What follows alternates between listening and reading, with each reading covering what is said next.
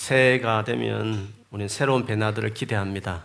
그래서 어, 올해는 꼭 운동을 열심히 해야 되겠다 이런 결심도 하고 그렇지 올해는 영어를 잘해야 되겠어. 그래서 유튜브에 유튜브 선생님 중에서 영어를 잘 가르치는 채널을 찾아서 구독을 하기도 할 것이에요.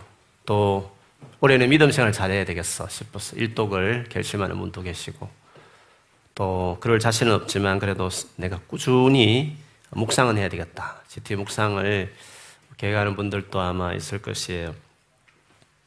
참 이상하죠. 12월에서 1월로 한 달 이렇게 카렌더만 바뀌었는데 불구하고 마치 상황이 바뀐 것처럼 느껴지지 않습니까?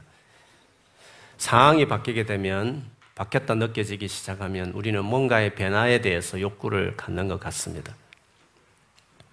이 상황이라는 것이 반드시 꼭 좋은 상황이어만 되는 것은 아닌 것 같아요. 어떤 상황이든지 좋지 않은 상황일지라도 우리는 상황의 변화는 우리 자신을 변화시킬 수 있는 좋은 기회가 됩니다. 특별히 상황이 좋지 않을 때에는 평소보다도 더 자기 자신을 깊이 돌아봅니다. 자기를 살펴보죠. 내가 무엇이 잘못되었나를 살피게 됩니다. 그래서 오히려 좋지 못한 상황이 환경이 어떻게 보면 자기를 돌아보게 하고 그래서 뭔가 새로운 변화를 가져올 수 있기 때문에 안 좋은 상황을 그 상황이 우리에게 더 변화를 가져온 좋은 기회가 될 수 있는 것이죠. 그런데 여러분 너무 깊이 자기를 성찰하는 것은 그런 좋은 태도는 아닙니다. 왜냐하면 아무리 자기를 살펴봐야 결론은 마찬가지입니다. 나는 부족하구나. 나는 연약하구나. 그게 심해지면 절망이 되고 무기력해지고 자기 동굴을 파서 숨어버리는 결정을 할 수도 있기 때문에 그렇습니다. 그래서 기독교는 절대 불교처럼 자기 성찰하는 종교 아닙니다.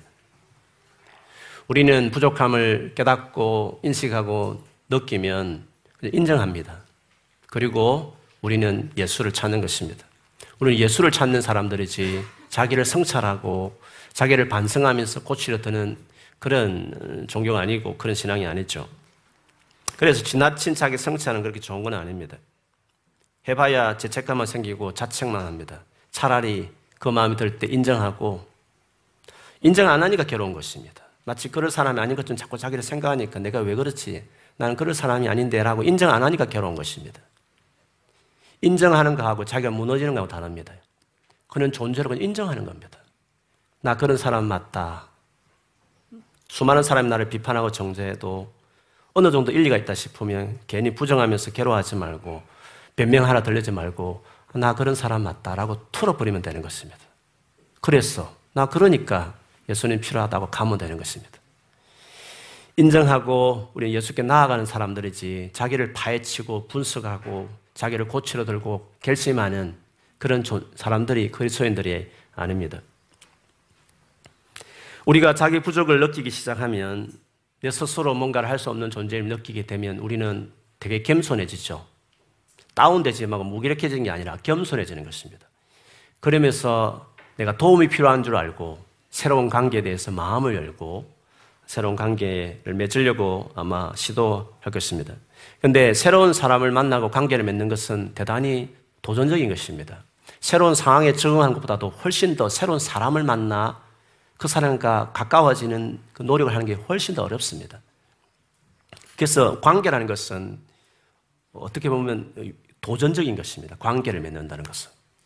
그렇기 때문에 우리는 성격의 차이도 있겠지만 새로운 사람을 만나는 것을 되게 어려워하는 것입니다. 그렇지만 늘 편한 사람, 친한 사람과 교제하게 되면 편하기는 하지만 자기 변화가 없는 것입니다. 그렇기 때문에 부족함을 느낄 때에 새로운 환경을 접하고 새로운 사람을 만나는 런던 같은 이런 꿈 있는 교회에 머무는 것은 힘든 일일 수 있지만 그러나 우리의 삶에 아주 놀라운 변을 경험할 수 있는 기회가 될 수 있는 것입니다. 여러분, 우리가 어렵고 힘든 상황 가운데서도 많은 만남이 있지만 가장 중요한 만남은 여러분 또 경험해 보시겠지만 예수 그리스도와의 만남입니다. 예수 그리스도와의 만남이 있었기 때문에 내가 이렇게 변화되었다고 고백하는 분이 아마 많이 계실 것입니다.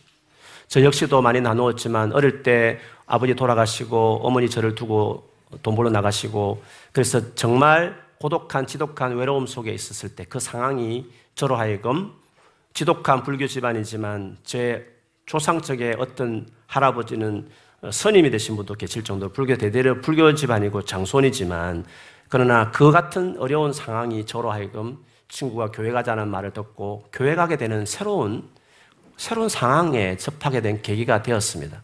소, 교회에서 새로운 사람들을 만나게 되고 그러다가 처음에 관심 없었지만 몇 년이 지나면서 드디어 교회에서 강조하는 이 하나님, 예수님이 누구신지 궁금해지기 시작했고 대학 시절에 공부를 성경을 공부하면서 주님의 사랑을 깊이 경험하고 알아가는 시간이 됐습니다. 그러므로 우리에게 좋지 못하다는 상황들이 어떻게 보면 새로운 변화를 가져오는 새로운 만남들을 갖게 하는 것입니다. 교회를 다니다 보면 예수를 만났다. 뭐 이런 말들을 가끔 듣습니다. 그게 무슨 의미지? 예수님 나타난다는 말인가? 혹은 주님과 인격적인 만남이 있었느냐? 이런 질문을 듣기도 합니다. 인격적으로 주님을 만난다는 뜻은 무슨 말이지?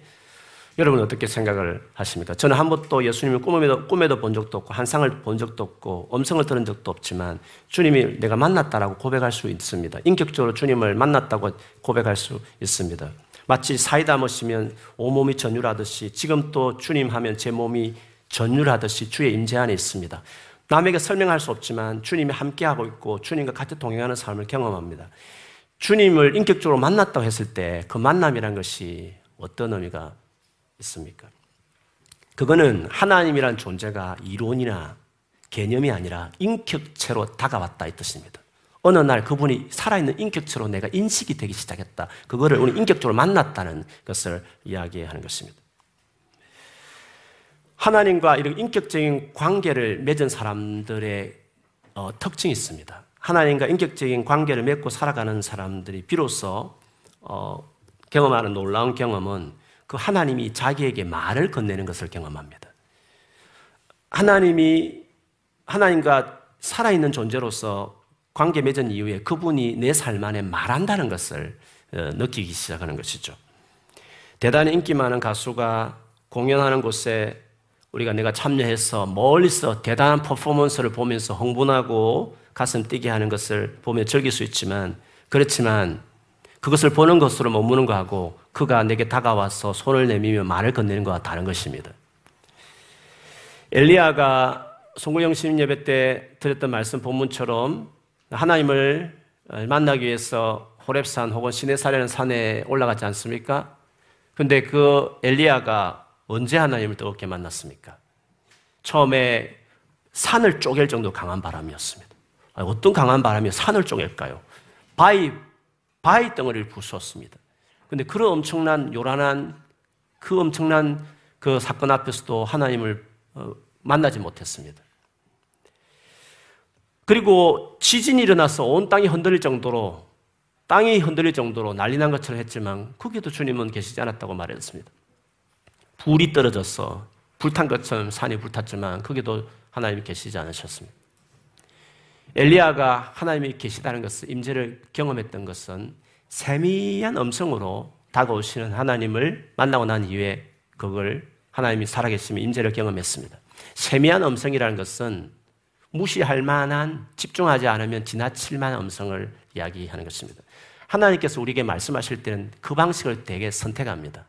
막 음성이 들리고 꿈을 꾸고 짠하고 뭔가 이렇게 내가 확실히 보여지게 클리하게 뭔가 말씀하시는 방식으로 만일 하나님 뜻을 여러분 알기를 기다리시면 절대 안 됩니다.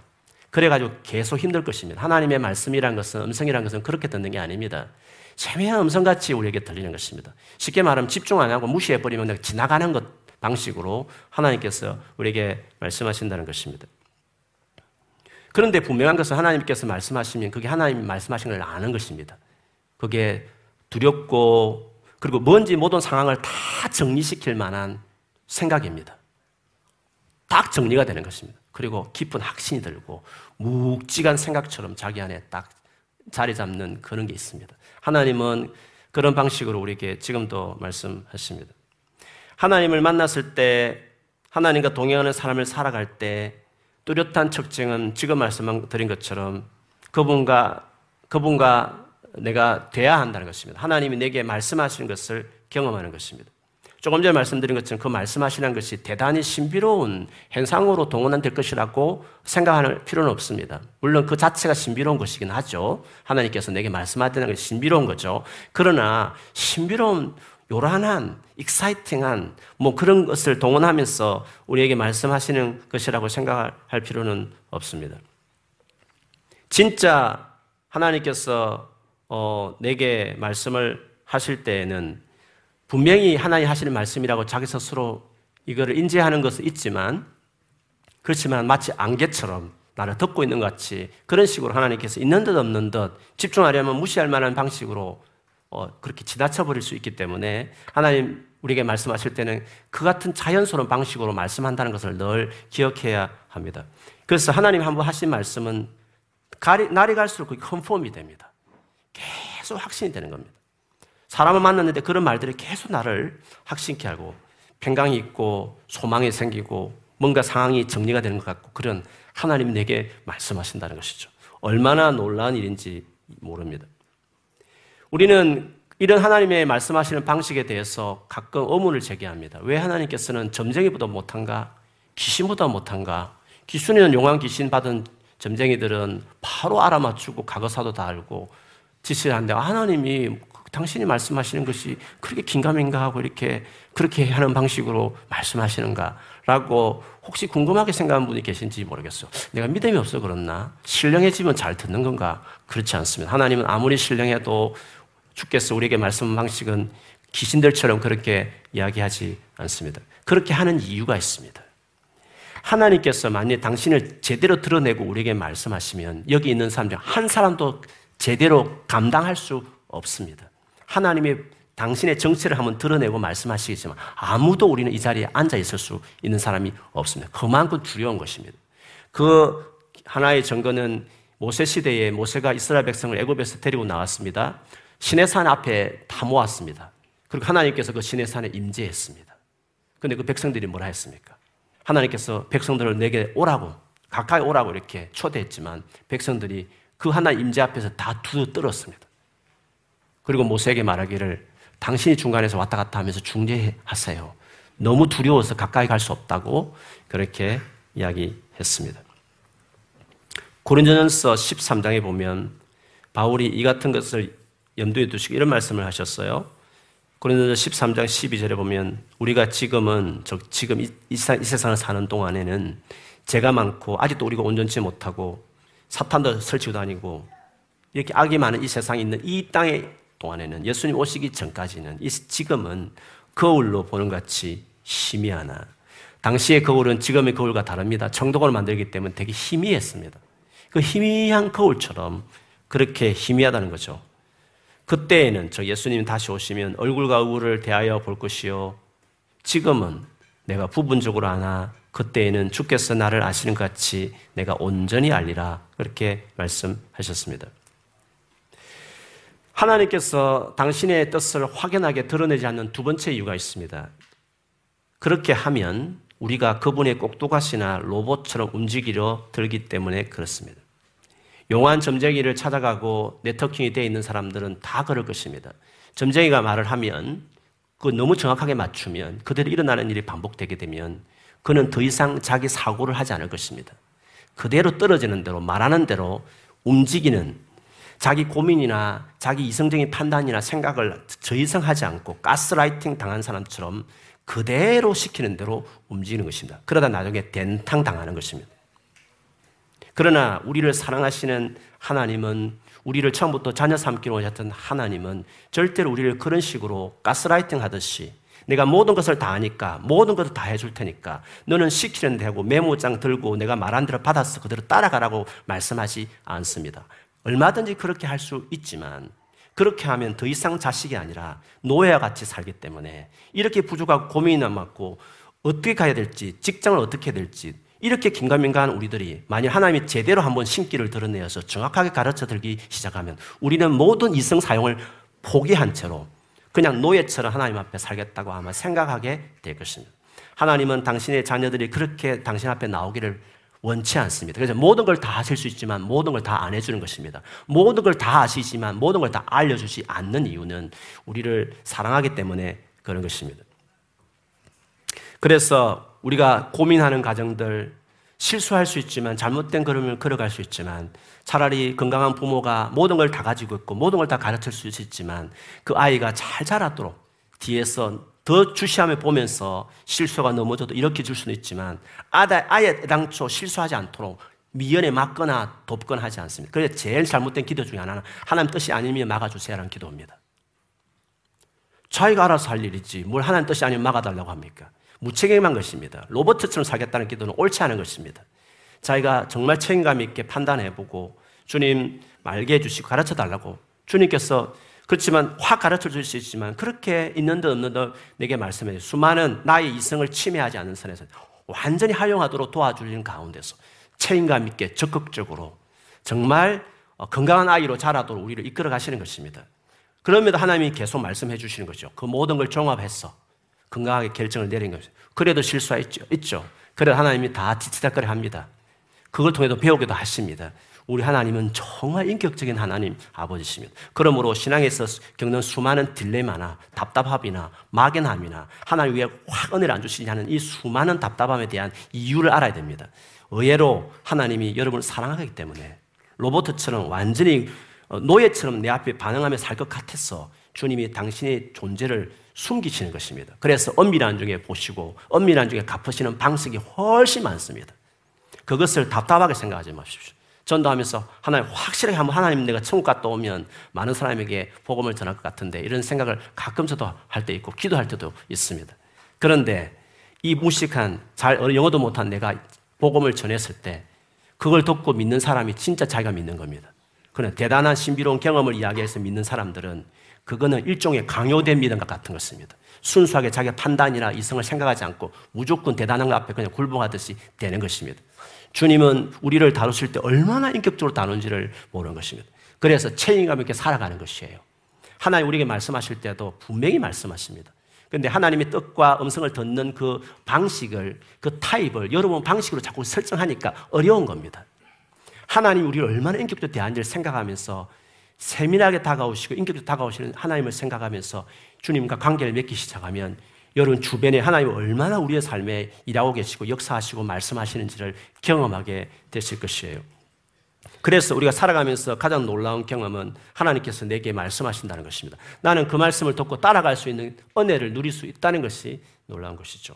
이 새해에는 여러분 그런 하나님과 인격적인 관계를 맺고 그런 하나님을 경험하며 살아가는 한 해가 되어야 될 줄 믿습니다. 그런 은혜가 우리 모든 성도들 있기를 주님 이름으로 축복합니다. 어떻게 하면 그런 놀란 정말 삶을 더 경험하는 사람이 될 수 있을까요? 어떻게 하면 하나님을 개인적으로 매일 만나고 그분과 살아가는 경험을 할 수 있을까요? 내가 생각하는 아주 신비로운 것을 자꾸 추구하지 아니하고 그럼에도 불구하고 신비로운 하나님과 만나고 그분이 하시는 말씀을 들으면서 책임감 있게 정말 책임감 있는 자녀 같이 이렇게 살아가는 그 건강한 삶을 어떻게 내가 누릴 수 있을까요? 오늘 백부장의 모습을 보면 그것을 같이 나누고 싶습니다. 백부장이라는 것은 백명의 군인을 거닐고 있는 어, 장군을 이야기합니다. 분명 유대인은 아니었을 것입니다. 이방인이었음을 우리가 알 수 있습니다. 그에게 소중한 종 하나가 있었습니다. 그런데 그 종이 죽을 병에 걸린 것 같습니다. 그러니 예수님께 데려올 수 없을 정도였으니까요. 그런데 이 백부장은 유대 장로들을 지도자들을 보내어서 예수님께 보내어서 자기 종을 오셔서 고쳐달라고 부탁을 했습니다. 분명히 이 종은 로마 사람 아닐 것 같고 그 유대 땅에서 어떤 구한 유대 사람이었을 것입니다. 그런데도 불구하고 이 백부장은 그를 정말 사랑했고 아꼈고 그래 유명한 유대, 유대 지도자들까지 다 동원해서 예수님께 가서 이 종을 고치려고 하는 마음이 있었습니다. 여러분, 우리가 주님의 말씀을 듣기 위해서 제일 중요한 게 있습니다. 나중에 이 백부장이 그런 말을 해요. 나는 이방인이기 때문에 그 당시 유대 전통, 전통처럼 유대인이 이방인 집에 들어가는 것은 더럽혀진다고 생각했습니다. 그래서 잘 가지 않았어요.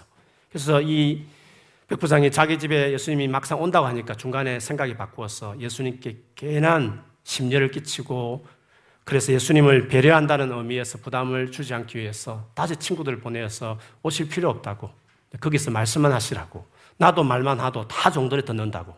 주님도 말씀하시면 다 될 것이라고 하시면서 그 정도로 어, 겸손하게 그러면서도 불구하고 백부장 로마 장군이 불구하고 그 높은 사회적인 지위가 있음에 불구하고 그는 예수님 앞에 이렇게 겸손하게 태도를 취합니다. 그러면서 그 예수님께 자기 종을 고쳐달라고 지도자들 보내고 또 친구들을 보내고 이런 걸 서슴치 않을 정도로 영혼을 정말 사랑하는 사람이었습니다. 여러분 우리가 백부장처럼 자격 없게 여기지고 보잘것 없게 여기고 만날 수 없을 만큼 부족하게 느껴지는 사람이다 치더라도 오늘 이 백부장이 잘한 것처럼 포기하지 않고 유대 지도자들 보내고 그리고 친구들을 보내듯이 예수께 계속 나가는 이 태도가 중요한 것입니다. 그래서 우리는 우리 연약함과 부족을 묵상하는 사람들이 아니라 인정하는 사람이요.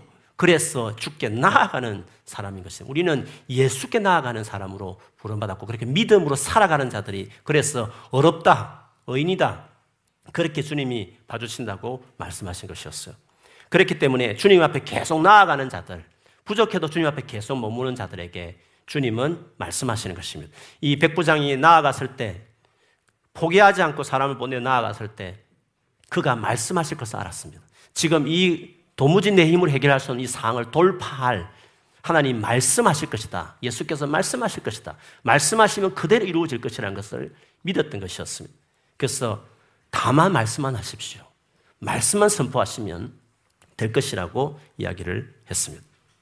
진짜 예수께서 그 말을 듣고 너무 놀라웠죠.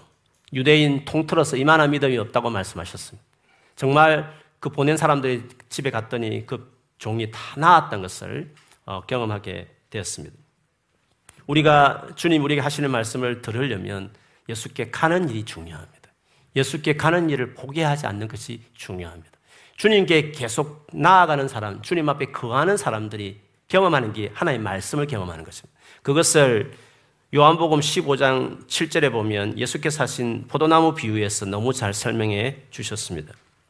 거기 보면 15장 7절에 이렇게 말씀하셨습니다. 너희가 내 안에 머물고 있고 내 말이 너희 안에 머물러 있으면 너희가 무엇을 원하든지 다 그대로 이루어질 것이다.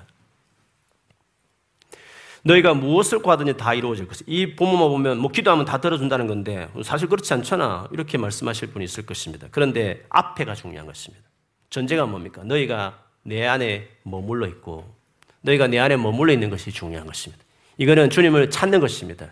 계속 말씀과 기도 가운데 주님 앞에 나아가는 삶을 그래서 주님 앞에 머무는 것입니다. 그분 인격을 목표로 두고 focusing하고 주님 앞에 나아가는 것을 이야기합니다. 물론 우리가 힘들고 어려울 때 주님을 찾기도 합니다. 그러나 그 주님과의 관계가 순수하지 않는 것입니다. 내 문제 해결하고 내 소원 성취할 목적으로 주님을 찾는 경우가 많습니다.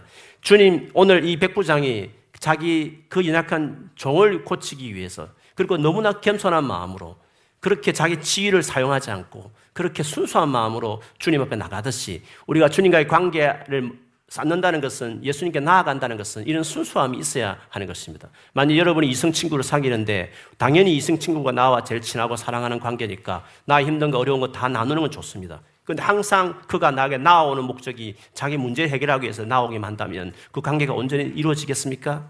우리가 주님 앞에 모든 문제를 다 알았지만 그분 자체가 목적이 되고 그분 자체가 사랑의 대상이 되고 그분과 순수한 관계를 맺어야 그분 앞에 거하는 것입니다. 수없는 기도를 드리고 수많은 성경을 많이 봐도 주님 관계가 자기 목적을 성취하고 자기 원하는 것을 이루는 정도의 그분을 사랑하지 않는 그분을 칼명하지 않는 그분 자체를 사랑하지 않는 그런 기도와 성경 공부라는 것은 어떻게 관계를 진전시킬 수 있겠어요? 오늘 백부장이 예수님께 나아가는 그 순수한 동기 같이 주님이란 그 관계를 순수한 마음 가지고 부족해도 좋으니까요. 자격이 없다 여기도 좋으니까 많은 문제도 좋으니까 순수하게 예수님 그분을 그분 자체를 사랑해서 나아가서 모든 걸 다 아뢰고 그분을 관계를 그렇게 원하여 나아가는 그런 자들에게 그렇게 순수하게 나오는 자들에게 주는 마음이 땡기고 마음이 열려서 그에게 말하기 시작하는 것입니다. 너희가 내, 내 안에 머물고 있고 그러면 내 말이 너희 안에 머물 것이라는 것입니다. 그러면 어떻게 된다고요? 무엇을 구하든지 다 그대로 이루어질 것이라고 말했습니다. 주께서 우리에게 하시는 말씀이란 것은 감동입니다. 비전입니다. 확신입니다. 어, 지울 수 없는 너무 감, 감격스러운 열정을 불어일으키는 하나님께로 오는 말씀과 같은 것입니다. 그것을 그래서 그걸 구하는 것입니다. 그럼 다 이루어지는 것입니다. 하나님 일하신 걸 다 경험하는 것입니다. 하나님께서 하시는 말씀이니까 그 말씀 하나님의 약속입니다. 하나님 당신이 하겠다 이 뜻입니다. 내가 그걸 믿고 구하고 그것에 순종하기 시작하면 많은 열매를 맺는 주님의 사람의 삶을 살게 되는 것이에요. 돌아보면 우리 꿈 있는 교회를 같이 신앙생활 많은 분들을 아시겠지만 주께서 우리 교회와 함께 하시면서 하셨던 수많은 일들은 다 말씀하심이 있었습니다. 감동이 있었고 확신이 있었고 따라왔기 때문에 팬데믹 가운데 그 수, 수개월을 1년 이상을 온라인 예배 들어도 은혜 충만했습니다. 소그룹 모임 잘 됐습니다. 5년 가도 우리 교회가 튼튼할 것 정도로 온라인 예배를 드려 모임에도 자신 있을 만큼 우리가 거기에 잘 적응했습니다. 그것은 그때 주님 주신 메시지가 있었기 때문에 모두가 순종했기 때문에 그게 가능했습니다. 그러나 때가 되니까 하나님께 모이라고 했을 때 다시 challenge 했고 그래서 또다시 모였습니다. 순간순간 하나님 하시는 말씀을 따라 순종했기 때문에 강해졌고 준비되어졌고 그래서 더 많은 영혼을 맡을 수 있도록 공동체를 주님이 세워주신 것입니다. 윈블든의 교회를 세울 때도 하나님께서 하신 말씀들이 있었기 때문에 따라갔던 것이었고 우리가 지금도 비전을 꿈꾸고 지금 또 기도하는 제목들이 있지만 그 모든 것들이 다 주님이 말씀하시는 것입니다. 우리가 뭐 계획해서 선한 뜻을 가지고 플랜을 짜는 거 아닙니다. 하나님이 주시는 감동이 있는 것입니다. 하나님 안에 거하는 자들, 하나님께 머무는 자들은 하나님이 말씀하심이 있습니다. 우리는 그 삶을 경험해야 하는 것입니다. 제가 연말 연초를 지나가면서 주님이 저에게 하시는 그 말씀의 은혜가 참 있는 것을 느꼈습니다. 제가 그래서 되게 갈망이 됐습니다. 하나님 새해에 저에게 풍성한 말씀을 주십시오. 말씀이 그냥 어느 좋은 어떤 어떤 교훈을 주는 그런 성격 말고 정말 삶을 해석해내고 어, 삶을 이게 뭔가 이렇게 탁 정리시키게 하는 아, 맞다 하고 확 정리시켜주는 그런 묵직한 하나님의 말씀을 어, 제가 되게 사모하게 됐습니다. 그래서 올 한 해 동안 우리 꿈 있는 교회 안에 하나님께서 예배 참석하는 우리 모두가 하나님 말씀이 느껴질 만큼 하나님 하시는 말씀을 주님 제가 많이 경험하기를 간절히 구하는 시간이 됐습니다. 여러분도 마찬가지입니다. 여러분 삶 안에 수많은 고민이 있고 길이 보이지 않을지 모르겠지만 주님이 말씀하시는 분이십니다. 그러기에 다른 모든 조건을 따지지 말고 어떤 목적을 가지고 하지 말고 주님을 사랑하여 원하여 그분을 가까이 하는 일을 헌신하기 시작하고 머물기 시작하면 너희가 내 안에 머물면 내 말이 너희 안에 머물게 될 것이다. 그러면 구하라고 이루어지는 경험하는 삶을 살게 될 것이라고 하셨어요. 새해에 연약해도 괜찮습니다. 또 부족함을 느끼겠죠. 상처받는 일이 생기겠죠. 어려운 일 만나겠죠.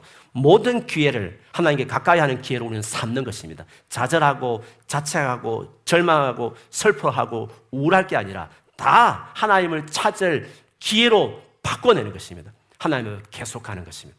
가게 되면 주님이 여러분에게 말씀하실 것이에요. 그 말씀의 방식을 너무 신비로운 방식, 누가 봐도 부정할 수 없는 찬란한 방식을 기대하게 되면 여러분 실망하는 일이 많을 것입니다. 하나님은 그렇게 하실 수 있지만 그렇게 하지 않는 이유를 제가 말씀을 드렸습니다. 그럼에도 불구하고 부정할 수 없는 임재가 있는 것을 여러분 나름대로 경험토록 하나님께서 해주시게 될 것입니다. 주님과 동행하는 삶을 살아가는 한 해가 되어야 될 줄 믿습니다. 그래서 이번 한 해 기대하십시오. 주님과 인격적 관계를 맺고 주님과 동행하는 삶을 내가 살아가겠다. 주님 하시는 말씀을 듣고 그걸 신뢰하고 그래서 놀라운 일을 경험하는 한 해를 내가 보내고 싶다. 그렇게 사모하고 주 앞에 나아가는 일을 헌신하기 시작하면 모두가 그런 삶을 경험하게 될 줄 믿습니다. 우리 꿈 있는 교회 하나님 말씀하시고 그대로 이루시는 놀란 일들을 2024년에도 주께서 이루어 주시기를 주님 이름으로 축원합니다. 아멘.